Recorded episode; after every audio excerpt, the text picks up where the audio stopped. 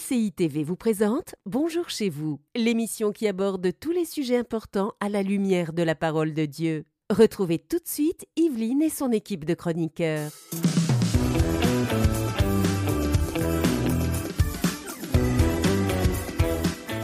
Vendredi à tous et bienvenue dans Bonjour chez vous. Cette semaine se termine déjà et notre thème est La vie chrétienne est-elle une série d'interdits? Nous allons voir la liberté que nous avons en Jésus-Christ et je suis aujourd'hui avec Aurélie et Nadine. Bonjour mesdames. Bonjour Evelyne, comment ça va? Ça va bien, ça va très très bien. On a eu une belle semaine et aujourd'hui donc on la termine.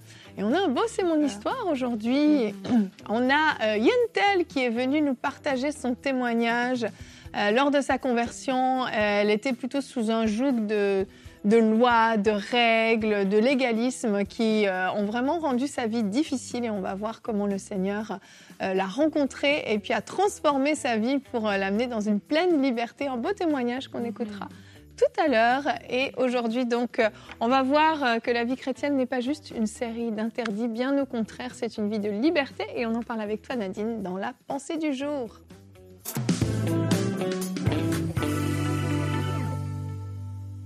Alors qu'on parle de ce sujet, de la vie chrétienne, je ne sais pas pour vous depuis combien d'années vous êtes dans le Seigneur, mais je crois que chacun d'entre nous, nous avons eu à faire cette expérience. On avait peut-être une façon de voir la vie chrétienne, pensant qu'on devait respecter un certain type de règles. Un chrétien fait ceci, un chrétien ne fait pas cela. Et c'est vrai qu'il y a des choses qu'on doit faire ou qu'on ne fait pas parce qu'on a l'Esprit de Dieu en nous, mais ce pas des règles qui nous sont imposées. Et des fois, lorsqu'on rentre dans cette vie chrétienne avec cette attitude-là, ça peut devenir lourd. Et puis, on peut se trouver à être vivre dans l'hypocrisie jusqu'à ce qu'on rencontre réellement Jésus qui nous transforme. Et oui, il y a des choses qu'on fait, il y a des choses qu'on ne fait pas, mais pas par euh, désir de se conformer, de faire euh, semblant devant les gens, mais parce que vraiment, nous avons été transformés de l'intérieur. Il y a un texte ici que j'aimerais partager avec vous. Il se trouve dans Marc, Marc 7. On va lire les sept premiers versets dans la version Semeur. La Bible dit Des pharisiens et des spécialistes de la loi venus de Jérusalem se rassemblèrent autour de Jésus. Ils remarquèrent que certains de ses disciples prenaient leur repas avec des mains impures, c'est-à-dire qu'ils ne s'étaient pas laver les mains. En effet, les pharisiens et les juifs en général ne se mettent jamais à table sans les avoir soigneusement lavés. Ils observent ainsi la tradition de leurs ancêtres. De même, en revenant du marché, ils ne mangent pas sans avoir fait, fait, leurs, leurs ablutions. Ils ont reçu beaucoup d'autres traditions qu'ils observent, comme celle de laver rituellement les coupes, les pots et les vases de bronze. Les pharisiens et les spécialistes de la loi demandèrent donc à Jésus pourquoi tes disciples ne se conforment-ils pas à la tradition de nos ancêtres? Pourquoi prennent-ils leur repas avec des mains impures? Et la réponse de Jésus nous intéresse et nous interpelle tous. Le Seigneur va dire Hypocrite, leur répondit-il. Ésaïe vous a fort bien dépeint dans sa prophétie ta prophétie où il est écrit Ce peuple m'honore du bout des lèvres, uh-huh. mais au fond de son cœur, il est bien loin de moi. Le culte qu'il me rend n'a aucune valeur, car les enseignements qu'il donne ne sont que des règles inventées par des hommes. Et dans ce contexte ici, lorsqu'on voit euh, tout au long des évangiles, l'attitude des pharisiens, c'est une attitude très religieuse. C'est une attitude d'avoir plein de, de, règles à suivre. Jésus va dire qu'ils ont même des règles que eux-mêmes ne peuvent pas faire, mais ils imposent ça aux autres. Et des fois, lorsqu'on vient au Seigneur comme ça, on va peut-être voir des gens qui sont là avant nous, qui sont spécialistes, guillemets, mais qui ont plein de règles difficiles à suivre. Et ça nous met dans une boîte, en fait, jusqu'à ce que nous-mêmes nous arrivons à rencontrer le Seigneur. Et plusieurs fois, Jésus va confronter les pharisiens en leur disant, vous vivez d'une certaine manière, vous faites certaines choses, mais c'est pas ça l'évangile, c'est pas ça la vraie nouvelle. Comment tu peux ne pas vouloir qu'un homme soit guéri le jour du sabbat, alors que le sabbat a été créé pour l'homme et non l'homme pour le sabbat? Et plusieurs fois, le Seigneur va les confronter pour les amener à sortir de cette mentalité d'interdit et de, et de règles à suivre à une mentalité de, vivre pleinement avec le Seigneur. Jésus va dire que si le Fils vous affranchit, vous êtes réellement libre. Et j'aimerais vous amener à avoir cette réflexion. Peut-être que vous êtes dans une mentalité religieuse et la mentalité religieuse vous met des, des lois comme ça, des choses à faire, et vous avez l'impression que c'est plus, c'est inatteignable en fait. Et ça, la religion va vous donner comme une espèce de carotte sur le bout d'une branche, et vous avez l'impression que je dois faire ceci pour mériter, alors que le Seigneur, vous n'avez pas besoin que vous fassiez ça pour mériter, parce que Christ à la croix, il a séparé le voile qui nous, nous, nous le voile de séparation avec Dieu, voilà, et il nous a permis de nous approcher du Seigneur. Alors j'aimerais vous inviter, alors que peut-être la vie chrétienne pour vous est lourde, pas parce que c'est difficile, mais parce que vous avez beaucoup beaucoup de règles que vous êtes mis dans votre tête. À avoir vraiment cette conversation avec le Seigneur. Seigneur, je viens devant toi sincèrement. Je viens devant toi avec mon cœur. Je veux te servir, je veux te suivre. Aide-moi à vivre une vie qui est vraie, qui est riche,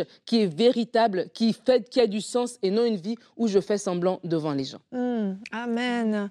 L'hypocrisie, hein, mm-hmm. c'est malheureusement quelque chose qui est assez répandu euh, dès qu'on est dans, la religion, en fait. on veut, excusez, on veut montrer le meilleur de nous-mêmes. On veut que devant les autres, on paraisse être très euh, en accord avec ce que mhm. dit la Bible, avec ce qui est enseigné, voire même en faire plus. Mhm. Mais après, en privé, c'est autre chose. Euh, et, c'est ça, en fait, c'est que le danger, c'est qu'on peut en plus imposer ce joug à d'autres. Mhm. Et c'est là le défi. J'aimerais qu'on regarde tout de suite notre verset du jour, qui aujourd'hui est dans Galates, au chapitre 2 et au verset 5.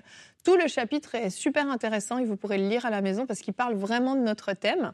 On va lire donc le verset 5. Mais nous ne leur avons pas cédé un seul instant ni fait la moindre concession afin que la vérité de l'Évangile soit maintenue pour nous. En fait, dans le contexte, euh, Paul est retourné avec Tite à Jérusalem des années plus tard, 14 ans plus tard, je crois. Et puis, euh, il y avait des, faux frères qui s'étaient immiscés euh, parmi les chrétiens et qui voulaient essayer de réimposer des choses, dont la circoncision, etc., etc., de venir rappliquer la loi alors que la grâce avait été manifestée.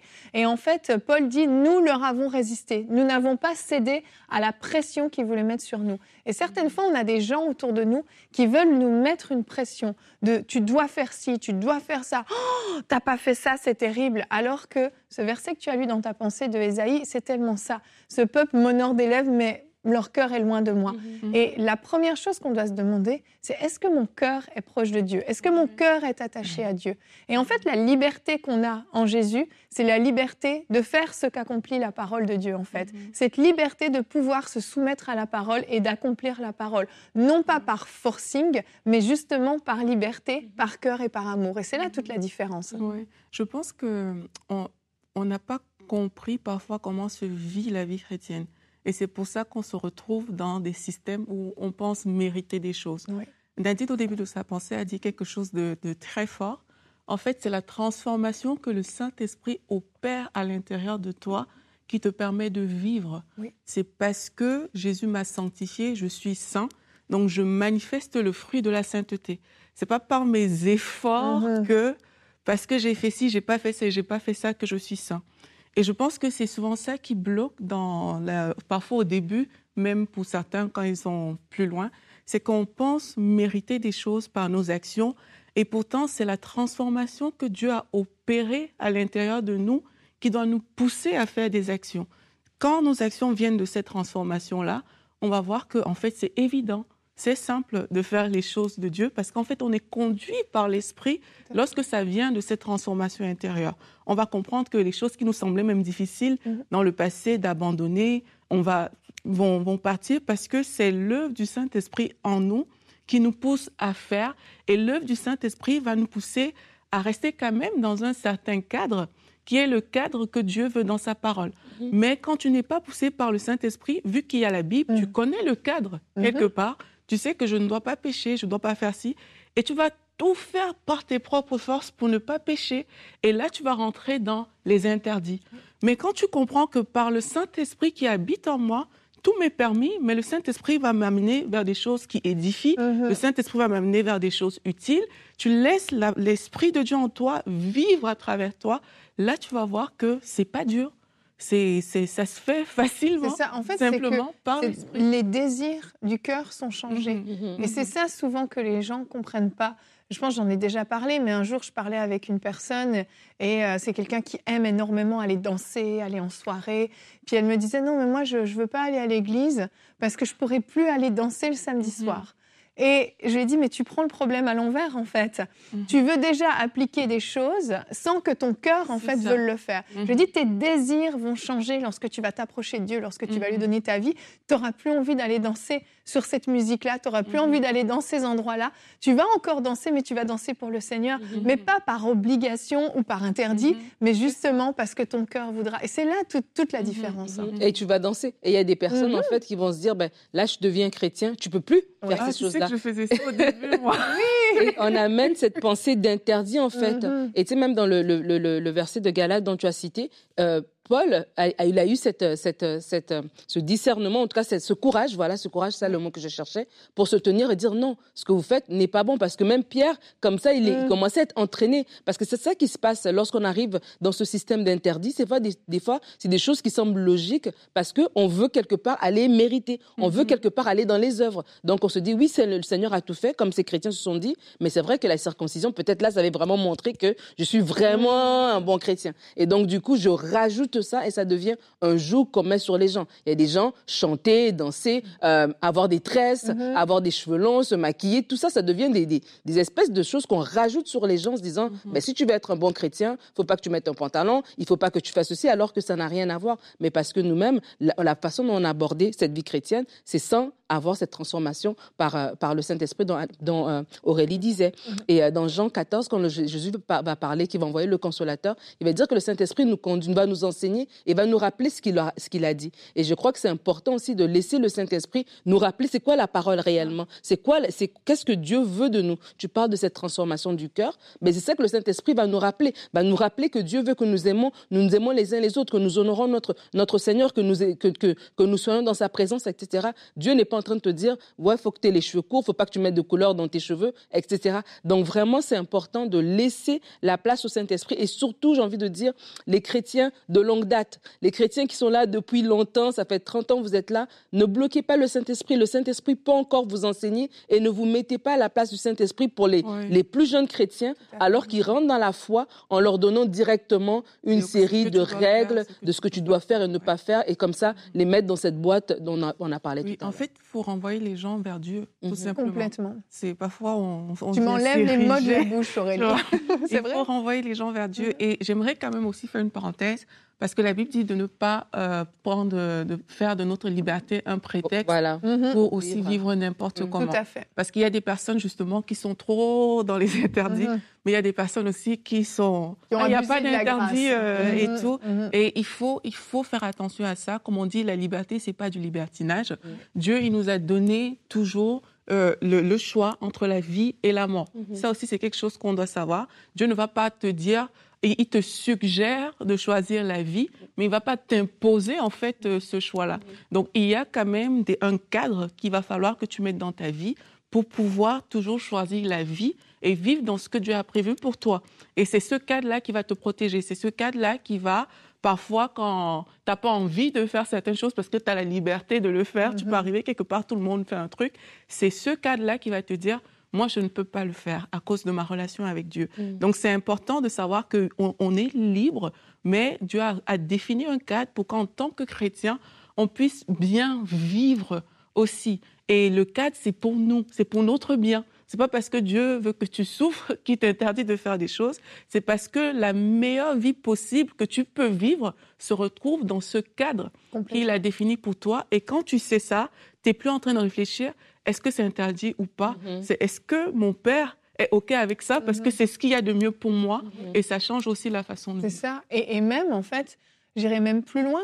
C'est même pas est-ce que je peux le faire ou pas le faire, c'est est-ce que je veux le faire ou pas le faire. Je crois réellement que plus on s'approche du Seigneur, plus on est proche de son cœur, plus on passe du temps dans sa parole, dans la prière, plus notre cœur est changé et moins, en fait, on est attiré par des choses qui déplaisent à Dieu. Mhm. En fait, on devient de plus en plus semblable à lui. Mhm. Nos intérêts, enfin, ses intérêts deviennent nos intérêts, mhm. ses pensées deviennent nos pensées. Il y a un réel transfert qui se fait et un genre de, d'épuration, de nettoyage, je ne sais pas comment l'appeler, en fait, une sanctification, tout simplement, qui s'opère. Mais c'est un processus D'où l'importance de ne pas vouloir toujours imposer un joug d'interdit aux gens, mais de pousser les gens, comme tu le disais, toujours à se rapprocher du Seigneur. Tu luttes avec ça, tu as un défi avec ça, tu es encore attiré par ces choses, mhm. approche-toi de Dieu, passe plus de temps dans sa présence, passe plus de temps dans sa parole, et peu à peu, il y a ce changement qui s'opère. C'est vraiment toute la différence entre l'interdit, l'obligation, du fait de faire les choses par amour et par désir. Mhm. Et puis c'est ce que bah, Yentel a, a, vécu, a expérimenté, et je vous laisse pouvoir rencontrer euh, cette merveilleuse jeune femme dans la rubrique C'est mon histoire.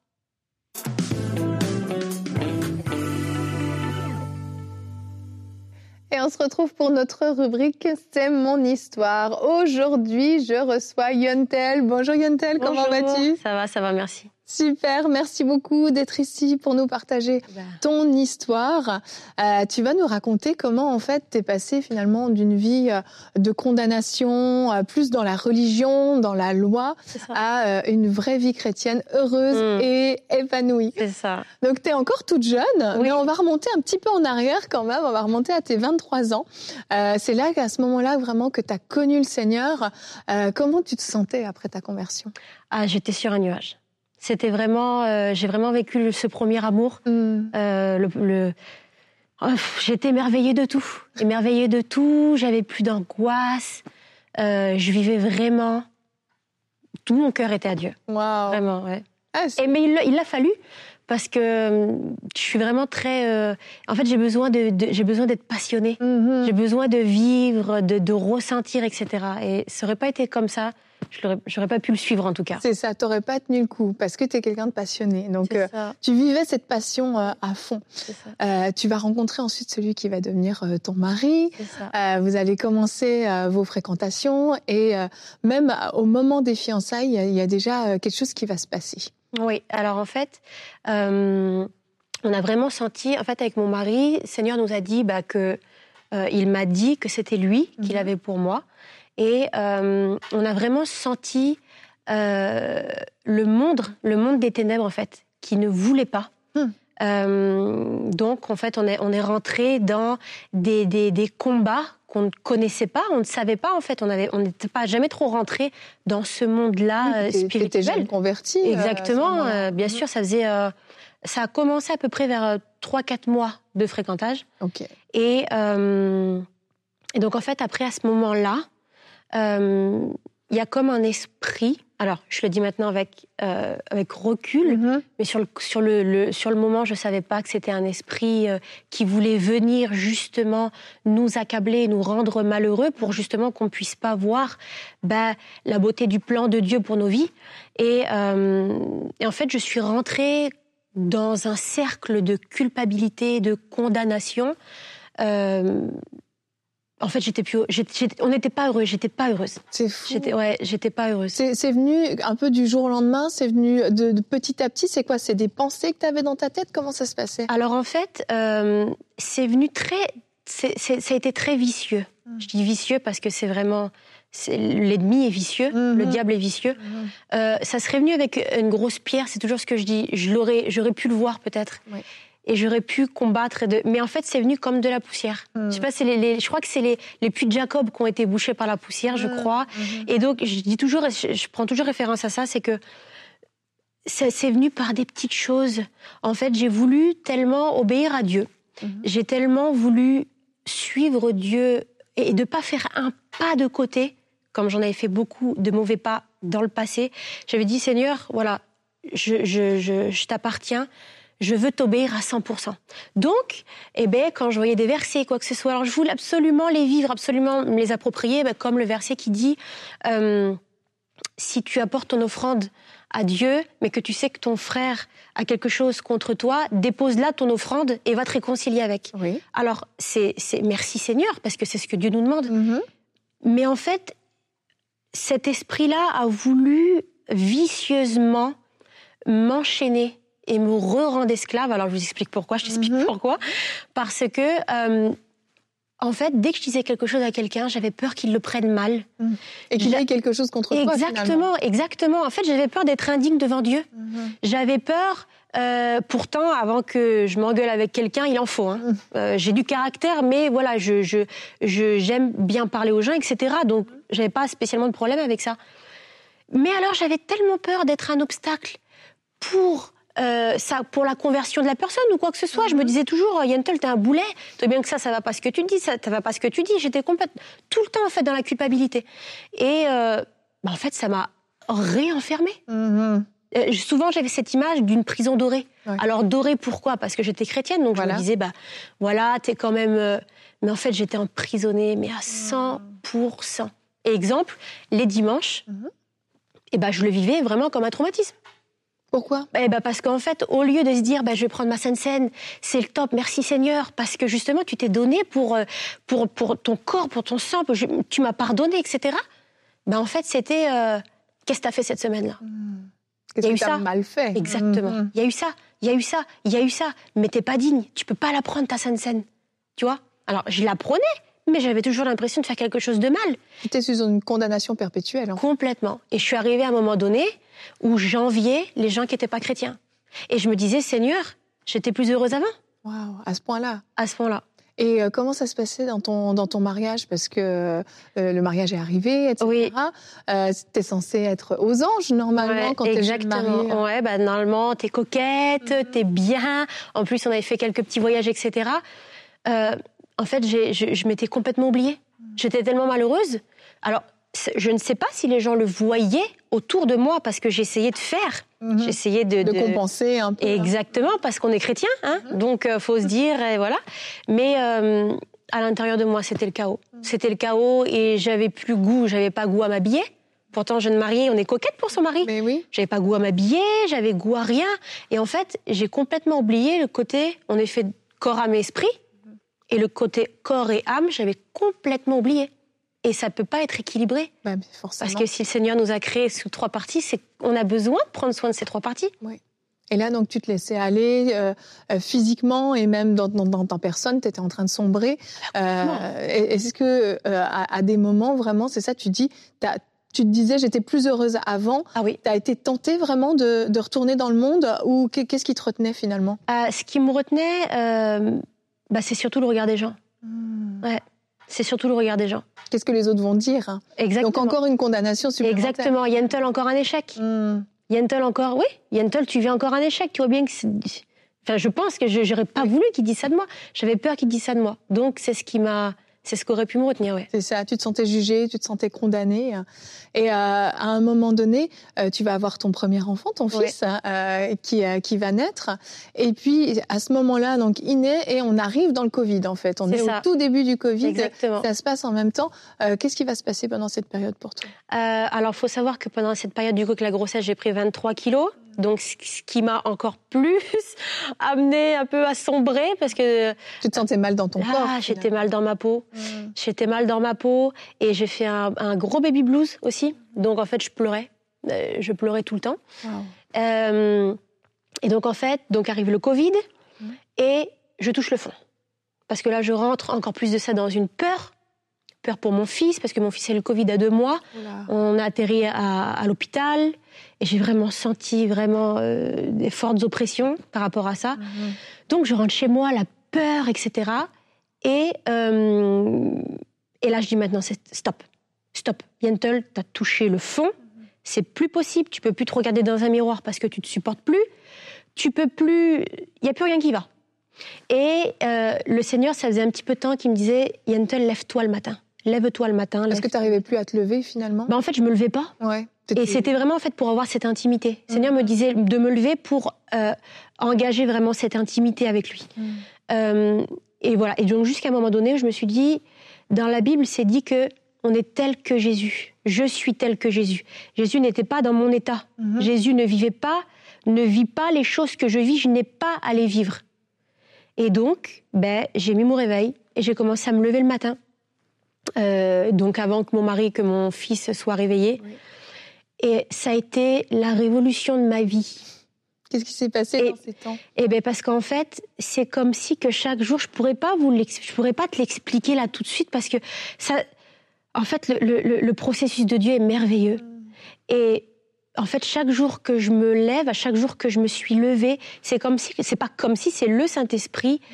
Euh, dans les choses que je pouvais lire dans la Bible, ou les choses que je voyais sur Internet, ou les choses que, que, mes oreilles écoutaient, Saint-Esprit me disait, intéresse-toi à ça, lis ça, lis ça. Et j'ai commencé à rentrer, c'est comme ça que j'ai pu commencer à rentrer dans mon appel. Mhm.